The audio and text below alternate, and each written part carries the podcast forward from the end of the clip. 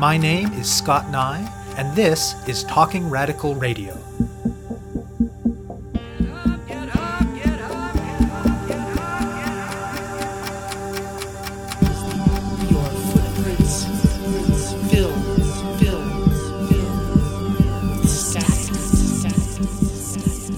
Hello, and welcome to Talking Radical Radio, where we bring you grassroots voices from across Canada. We give you the chance to hear many different people that are facing many different struggles talk about what they do, why they do it, and how they do it, in the belief that such listening is a crucial step in strengthening all of our efforts to change the world. On this week's show, I will be speaking with Vanessa Gray. One of the most important insights to emerge from the struggles by Indigenous nations and in the work of Indigenous writers and scholars is the way in which so many forms of harm and violence that seem from a mainstream perspective to be totally unconnected are in fact woven together through their embeddedness in the five century long colonization of Turtle Island, a way that some Indigenous peoples refer to North America. When Gray looks around her community, she not only sees serious pollution and related health impacts, she sees yet another facet of the colonial violence that shows up in cultural appropriation, in interpersonal racism, in the violence and death faced by so many Indigenous women across the continent, in the ongoing attacks by the Canadian state on Indigenous relationships with the land, in the legacy of residential schools, and in the overall trajectory of broken treaties. She sees these things, and she acts to challenge and change them. Gray is a 21 year old university student from Aamjiwnaang First Nation in southwestern Ontario, located near the city of Sarnia and in what is colloquially referred to as Chemical Valley. The community is surrounded by multiple toxin producing industries, and it is further threatened by the efforts of the company Enbridge to repurpose its four decade old Line 9 pipeline to carry a different kind of oil in the opposite direction as part of ongoing efforts to export oil from the environmentally and colonially devastating tar sands in Alberta. Gray works with youth in Aamjiwnaang, with a coalition of activists from both Aamjiwnaang and Sarnia, and with allies in cities and frontline communities far and wide. She's working to raise awareness about the dangers posed by Line 9, about the multiple sources of toxins imposed on her community and the damage they cause, and about intertwined environmental and sovereignty issues more broadly. She talks with me about her community and about her involvement in struggles to defend it. I spoke with Gray by Skype to phone from Aamjiwnaang. I'm Vanessa Gray from the Aamjiwnaang First Nation Reservation. I'm currently a student at Trent University and I'm 21 years old. Aamjiwnaang First Nation is a Anishinaabe community in the southwestern Ontario area and there are about 1,200 band members altogether. About only 800 still currently live on the reserve. And so we live on a reservation along the St. Clair River. So there's a lot of oil refineries and industries and pipelines that cross the river. They also have a lot of freighters coming up and down the river. So it's very congested in our one area. And so from so much industry happening with so many different companies having their own work and different chemicals coming from each one of them, this resulted in a lot of health effects in our community, including respiratory issues, even the children, and higher cancer rates. There has been health studies done where there has been skewed sex ratio in the children, where the birth ratio is two girls for every one boy. And then there's been a higher chance of miscarriages and stillbirth within the community. And so we still deal with industry on a daily basis because there's always releases happening, whether it's in the air or land or water.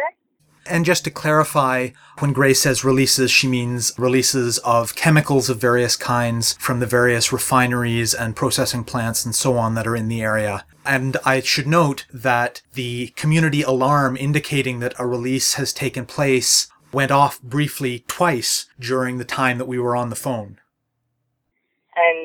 Have no control over it. We're sometimes alerted when it does happen, but it doesn't always happen when it should. Sometimes they set off the alarm hours after the release has happened, and so we have been breathing in whatever they release in the air, whether it's something as toxic as benzene, we won't know until they alert us. And so when we do hear the alarm, we're supposed to go inside, close all the windows, and turn on the radio and wait to hear what happens. That's what we're dealing with in Aamjiwnaang. I grew up with the Chemical Valley right next door to where I live. And so it was really normal to me for all of this to happen. I guess my eyes were more opened when I went to Alberta and I went to the First Nations communities there.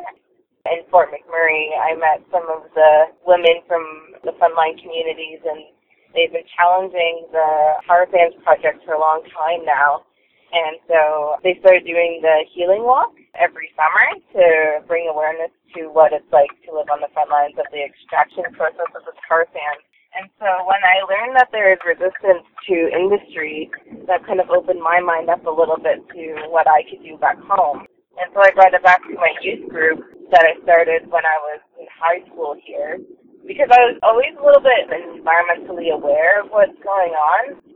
I had the idea of starting a small group called Aamjiwnaang Green Team to have this group available for young people so they can come to a place where they can express their frustration with our environment in healthier ways, such as art and like doing family friendly things like picking up garbage and planting trees and that sort of thing it's different than what I do now. It's more happy and friendly and that sort of thing. What I used to do when I was in high school, and it was just to have that space available for youth because I had wished that that was around when I was a youth. Like uh, there was an environment base that we can talk about these issues and express it in a safer way than things like suicide that we see here a lot in Aamjiwnaang. But I guess the whole idea of sovereignty with other nations was a little bit newer to me, and that's when I started targeting different industries and projects like the tar sands in solidarity with other First Nations communities. I became more radicalized when my sister, who's three years younger than me, she started learning a lot about the history of Canada in general, not just environmentally wise, but like about the genocide that has been committed against the Indigenous people. And so she opened my eyes a little bit to what residential school was and what the Canadian government has been doing to the Indigenous people. And just looking at all the like I've been to a couple of First Nations communities since I've started, and places like Grassy Narrows have been extremely affected by the pulp industry there with the mercury in their water, and I've just seen so many connections to how First Nations people are treated today and where they were treated in history. And so I guess I was radicalized when I was taught about colonialism and I was taught about the Canadian government in general and their actions of pushing the tar sands industry so much. And so that's when I became a little bit more radicalized. I guess when the G20 and Occupy happened, I became closer to folks to help me become more aware of what's happening. But also, I've always remained close to people in Aamjiwnaang and going to so many funerals, it's hard to not see the connection to the alarms that go off that warn us that there's something in the air, but we don't know what it is or how bad it is. And then you go to funerals and you go visit your family in hospital so often that it's not right. And what were some of the ways that you started organizing in response to these realizations, whether in Aamjiwnaang or, or elsewhere? It all came down to Line 9 because it runs right next to the community. The idea with Line 9 was to push bitumen through this old pipeline. So bringing awareness to that issue is where I started to do demos and events and stuff in Sarnia and as well as Toronto because it connects through all of Ontario. And so bringing the focus to Line 9 was to connect all of these issues to everyone's backyard. The pipeline, again, it runs right next to the community across the street from my grandpa's house where my dad grew up.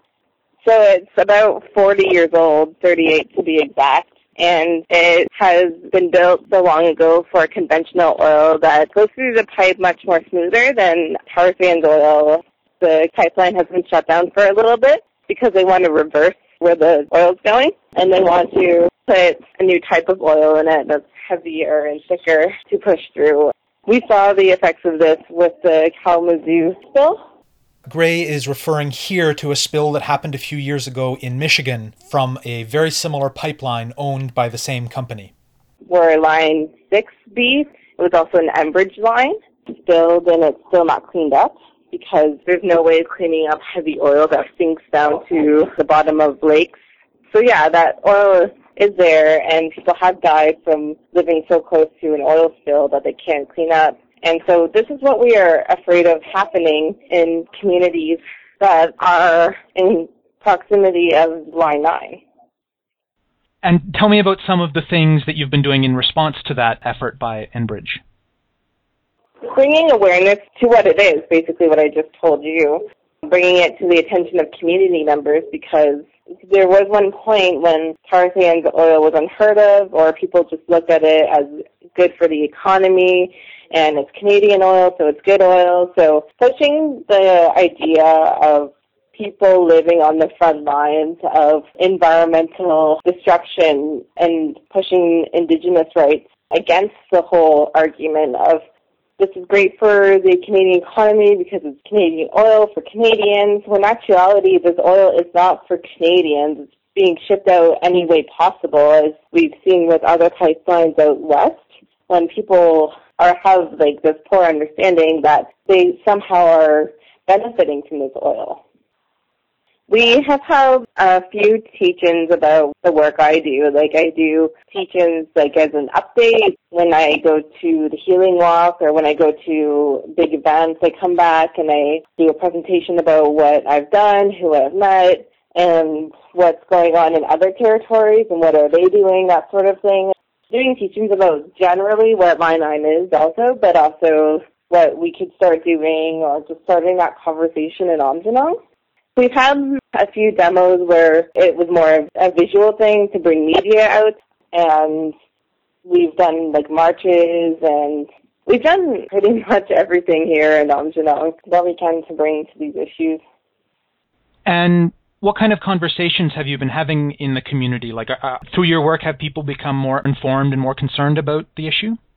Yeah, people have definitely become more concerned about this issue. When the last National Energy Board hearings happened, Aamjiwnaang was one of the communities that intervened during the process with a heritage assessment that was done by lawyers.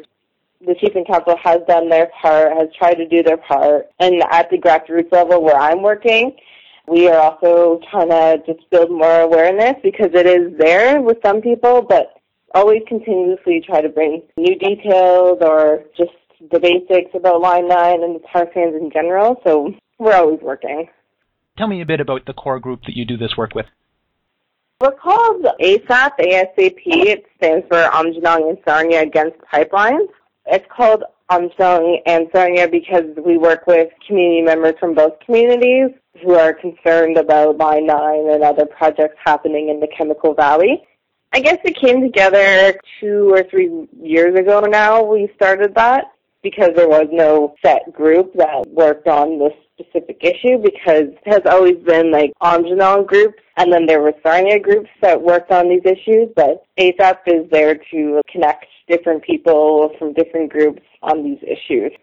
The people in ASAP are young parents, um, people who just want to know or who care about the issue also that come out and help out as much as they can in any way they can and they're the people that they organize events with and and yeah, they have ideas if they want to do anything and we put together resources to do those types of actions or events.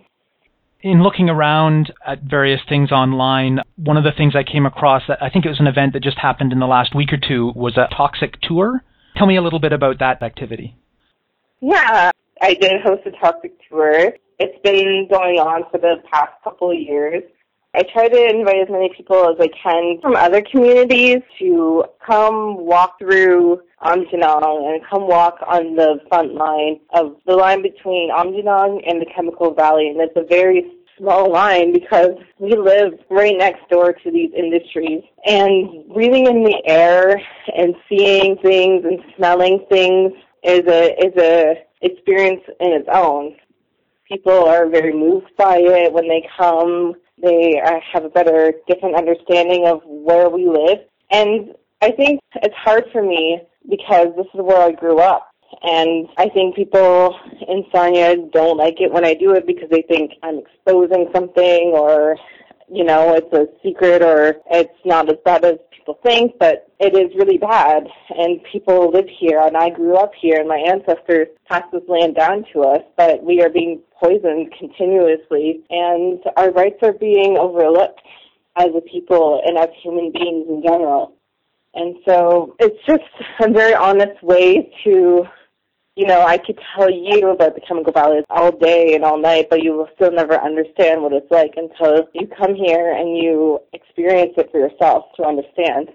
Like I'll talk about what my own experiences are, and I'll talk about the companies and what projects you're looking at right now, and what projects we want to bring in, and that sort of thing. One of the challenges when it comes to collaborating with environmentalists in the dominant society, in Canadian society, in white society, can be that often there's a lot of things in common when it comes to the sort of narrow green questions, but sometimes environmentalists don't necessarily make the same connections to colonization and to resisting colonization. How do you work through that kind of divide in trying to form alliances with environmentalists who are non Indigenous? I am I'm hard on those people. Some people can look at me as difficult to work with because I don't put up with stupid questions.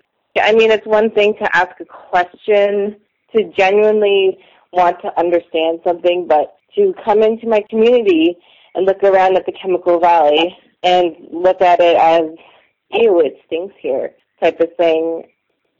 And yeah, they're not exactly proving that they are in solidarity with Indigenous people or that they are even concerned about us. Because if you look at environmental defense and Greenpeace and all of those different organizations, they don't mention Line 9 affecting the Indigenous people. They don't talk about the tar sands affecting the frontline communities in Alberta.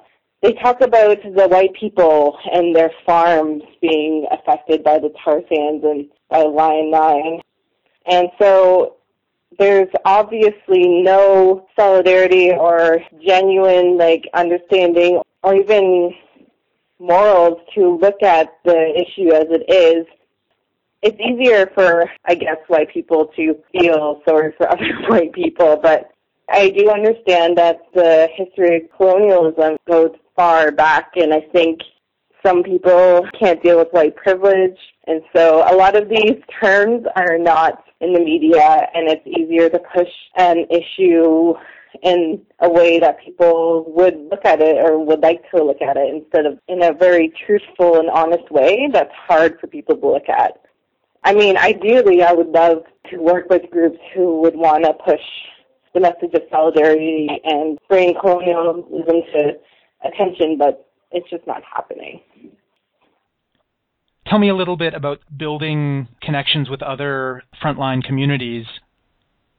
I think it's important because we have our strengths and weaknesses within our own communities. But if we're able to connect everybody, we can bring all of our strengths to the table, but also our weaknesses so we can work with each other to know where we're standing as the First Nations people of Turtle Island and try to bring together that solidarity with one another. Because if you look at First Nations communities, say Canada alone, we have our similar issues that we're dealing with with our own governments in our communities, but also with different companies coming in and the lack of communication and consultation that happens within these processes. And if we're able to bring together all of these issues and look at them as a very similar thing, then I think we could definitely come up with a better strategy in general. It's important for Indigenous communities to do some internal work with one another, but it's also important for the general public and people who are, I guess, Canadians to know about these issues also because there's still that misunderstanding of Indigenous people in general. There's still racism that we deal with. There's still the missing and murdered Indigenous women that is still a huge issue. And these are all different issues, but they're all connected because of the oppression that the Indigenous people here face. We are still trying to build ourselves up. It's hard to talk to elders when some of them have gone to residential schools and have lost their language. And I think building back our culture is so important because it's been taken away from us. But also for the Canadian public to understand that when they tell us to, you know, fuck your land, we want more money, we are building our economy, that there are so many underlying issues going on here that all connect to things like Line 9 and the tar sands and the Canadian genocide that's been done to the Indigenous people. There just has to be a better understanding because as Indigenous people, we do have to build back our culture. We do have to learn our language somehow and take back what has been taken from us. One of the many connections that I think you just alluded to in what you were saying, and it's, it's one that has made a powerful impression on, on me when I've heard people talk about it before, is the, the connection between the violence being done to the land and the violence underlying the many missing and murdered Indigenous women on this continent. Can you talk a little bit more about the connection between those two different kinds of violence? To me, it's a very clear and strong connection. I see if you look at the culture today, the culture in general, it's very colonial. It's so colonial and very weird that our culture is appropriated in media today. It has such a strong influence on people that the media appropriates who we are as a people and undermines the power that we do have within holding treaties to the land that they see our culture as a style or as a joke or as the drunk people that for some reason they're always unhappy and they live in these reses that don't look as nice as middle class communities. And look at the way people look at the land. They look at the land like, I'm going to put a price on this land, therefore I own it, you know? It's like looking at the boreal forest as the tar sands instead of what it is, as a sacred place for many other creatures to be living and thriving. When people look at it as a very different way, that's when violence happens and they commit ecological genocide towards the land just as people look at indigenous women because they're they're sexualized in media or they're just looked at as not equal and so they look at women and treat them the way they do. It's the same way I think that the land is looked at and treated the way they do. And what suggestions would you give to people who live in other communities but who still want to act in support?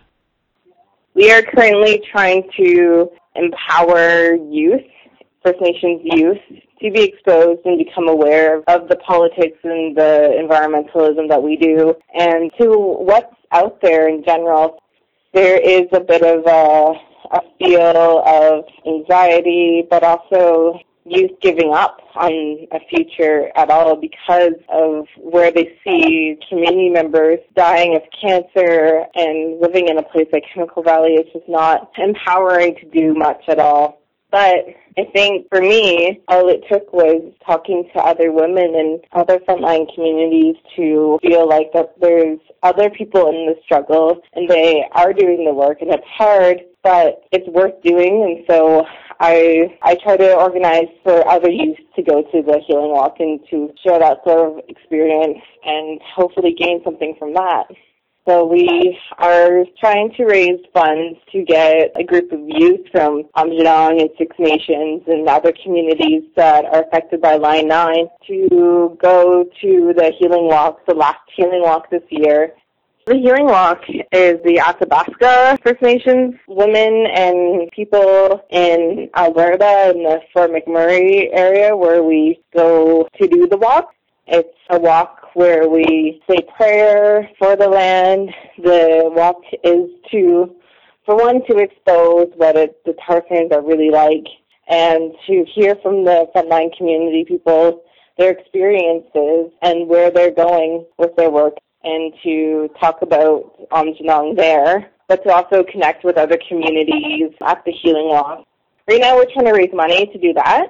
We're also trying to restore a toxic pond in Aamjiwnaang So there's different projects that we're working on and that we have been working on for a little bit, but we are looking for funds or people who know what they're doing when it comes to testing water or plants, uh, native species, or people who want to see Indigenous youth or a younger generation take on this role of land defenders.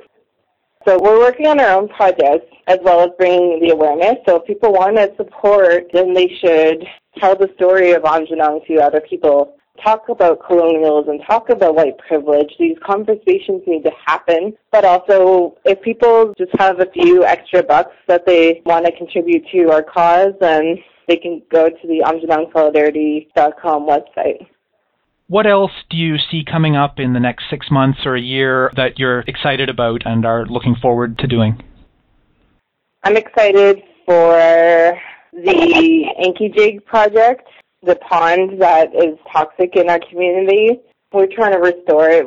We're going to test it, see how bad it's been since the last time it was tested, and then introduce, reintroduce the native plants back into the area we hope to cleanse the area naturally, and of course it's going to be done over time. So we're hoping this project to get larger and to bring youth out during this time for elder teaching.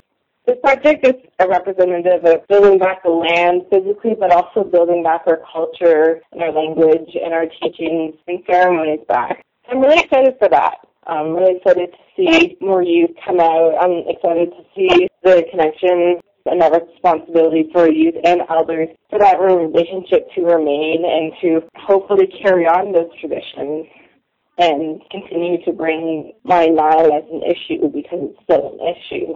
We can't handle an oil spill like that here. Aamjiwnaang is already small enough and we're already surrounded by industry and this is all we have left.